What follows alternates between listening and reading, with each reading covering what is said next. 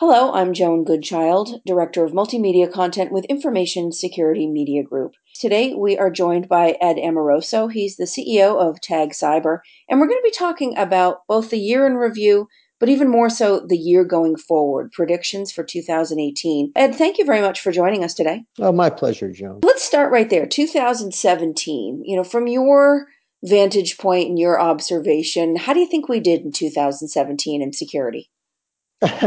so, I, you're asking a college professor, so I'm tempted to give a grade. But what, what I'll do is we'll um, we'll talk about a couple of the positives, a couple of the negatives. On the positive side, I love the idea that machine learning and some of the derivative techniques from, uh, you know, I guess what we would call artificial intelligence, look like they've come into their own a little bit. I, I like the idea of labeling and using training sets as a means for improving the detection of things like variants, that's really good. Uh, I, was, I, I, enjoyed seeing uh, some companies really apply that in a very elegant way. So I think that the technology community has done a nice job. We're certainly not at a loss for numbers of um, of cybersecurity vendors and, and tech companies, but in, amidst that very large group, uh, there's been some good um, tech, technologies that have been made available. So that's definitely a bright spot.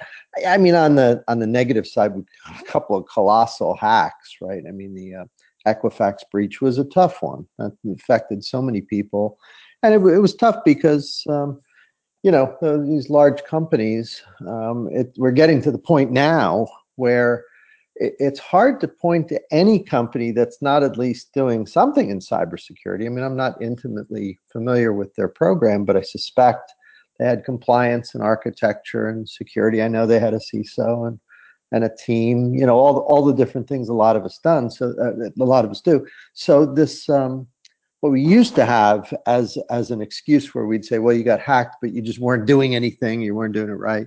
Um, it, more and more that that is starting to wane. Companies that are even, you know, running uh, halfway decent programs are are getting hacked. So I would say that's um, on the negative side. We we had a couple of pretty big, couple of doozies in terms of uh, hacks that affected a lot of us. Lots of high points.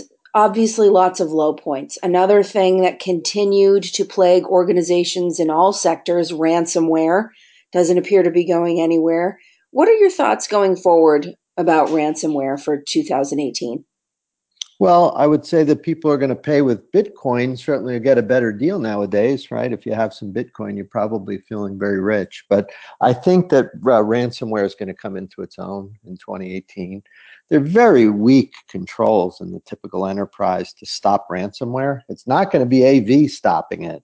It's probably also not going to be your um, attack detection filters. Um, it's going to require a comprehensive program of backup and resilience and and ho- hopefully separation, you know, via microsegmentation or network segmentation or something to stop the kinds of ransomware attacks that I think are likely to happen in 2018. So there's a warning to anybody listening to this in, you know, end, end of year 2017. I think for next year, uh, commit yourself to building out a resiliency program around your information architecture. Find the things that you absolutely need to protect, protect them. And, and when I say protect, I mean back them up, make them available, you know, through an alternate diverse means to your employee base. Uh, practice.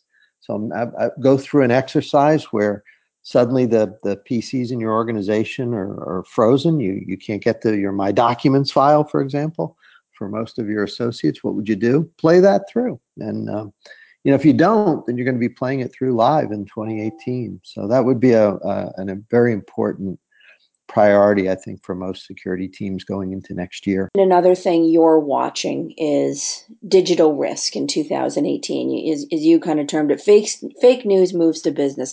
So drill down into that a little bit more for me. Explain what you mean by that and why it's something you've got your eyes on for the coming year. Well, if you think about the typical business, they're, they're generally obsessed with, for example, the um, the type of information that goes out under corporate uh, banner, like the kinds of things that, say, a CEO might do during an interview, or the kinds of things that might go out, you know, on social media, or the kind of statements that might be made by, say, directors on a board.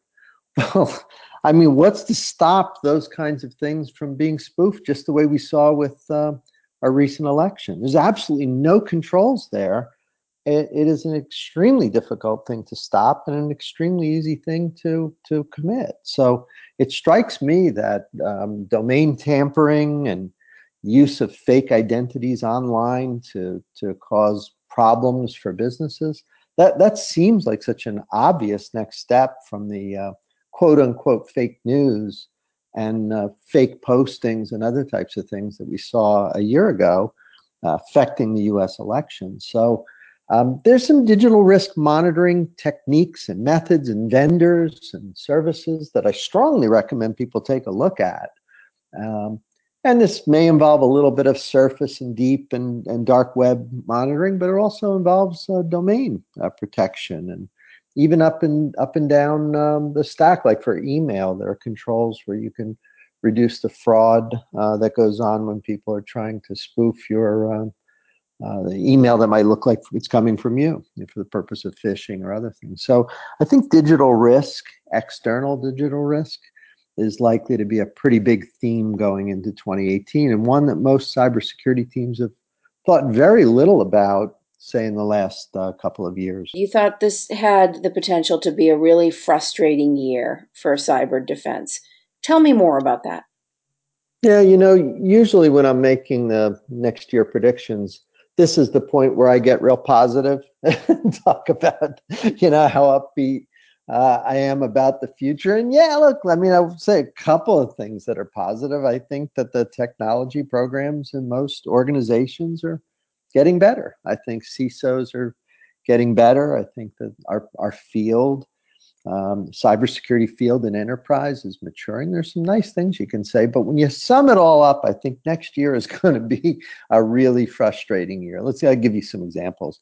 I think board members are going to be super frustrated next year because increasingly they are going to figure out that this thing that they thought was so trivial that you could pass off name meaning cybersecurity by just doing some basic common sense and that gosh it's really just the security teams being negligent. That's why we're all getting hacked. That's what i think most board members have thought to date.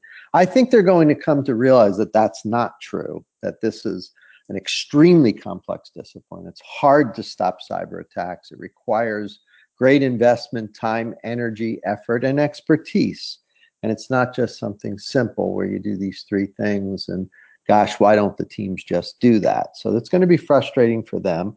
I think it's going to be frustrating for citizens, particularly in the United States, say with um, midterm elections coming up. People are going to say, gosh, how come we don't have cyber controls in place to protect our election? And people are going to realize what most um, you know professionals like myself have known for a long time, and that's that it is spectacularly difficult to protect infrastructure from cyber attacks. And that goes for you know the popular opinion that goes in and around an election. It goes for protecting the uh, political parties and their IT systems. It goes for protecting the tangible physical systems that run our elections. So there's going to be a lot of frustration.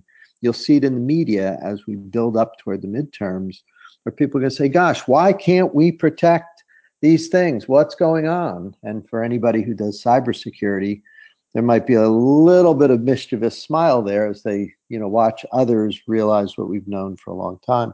In the ciso community i think there'll be a lot of opportunities for people to be unfortunately a little frustrated. You know it still takes too long to patch mobile phones and you know i think most of the uh, destructive malware that comes along the lines of ransomware um, requires cooperation coordination with other parts of the business as we mentioned earlier you know ransomware and CISOs are going to realize they have to reach across the aisle. They have to work more as executives. They have to take a more holistic approach. Those are positive things, but as we go through the transition, you'll see some frustration. Now, let's hope that 2019 is an amazing year. You know, that um, maybe this will be a transitional year where we push behind us a lot of the uh, tough activity that needs to be going on, the, the heavy lifting to get through destructive malware and you know better inform our citizens and board members and executives. Maybe it'll be a transition year. And Joan, perhaps uh, 12 months from now, we can get on the phone uh, and and paint a much brighter, much more cheerful picture. But I think going into next year, I would expect, and I'd recommend for the people listening, uh, probably likely to be a challenging year. It's time to buckle up and and and really do what we can do to reduce the risk uh, across our, our country, across the globe, and across certainly uh, elements of infrastructure that we depend on for our daily lives. Ed Amoroso, thank you so much for joining us today. My pleasure.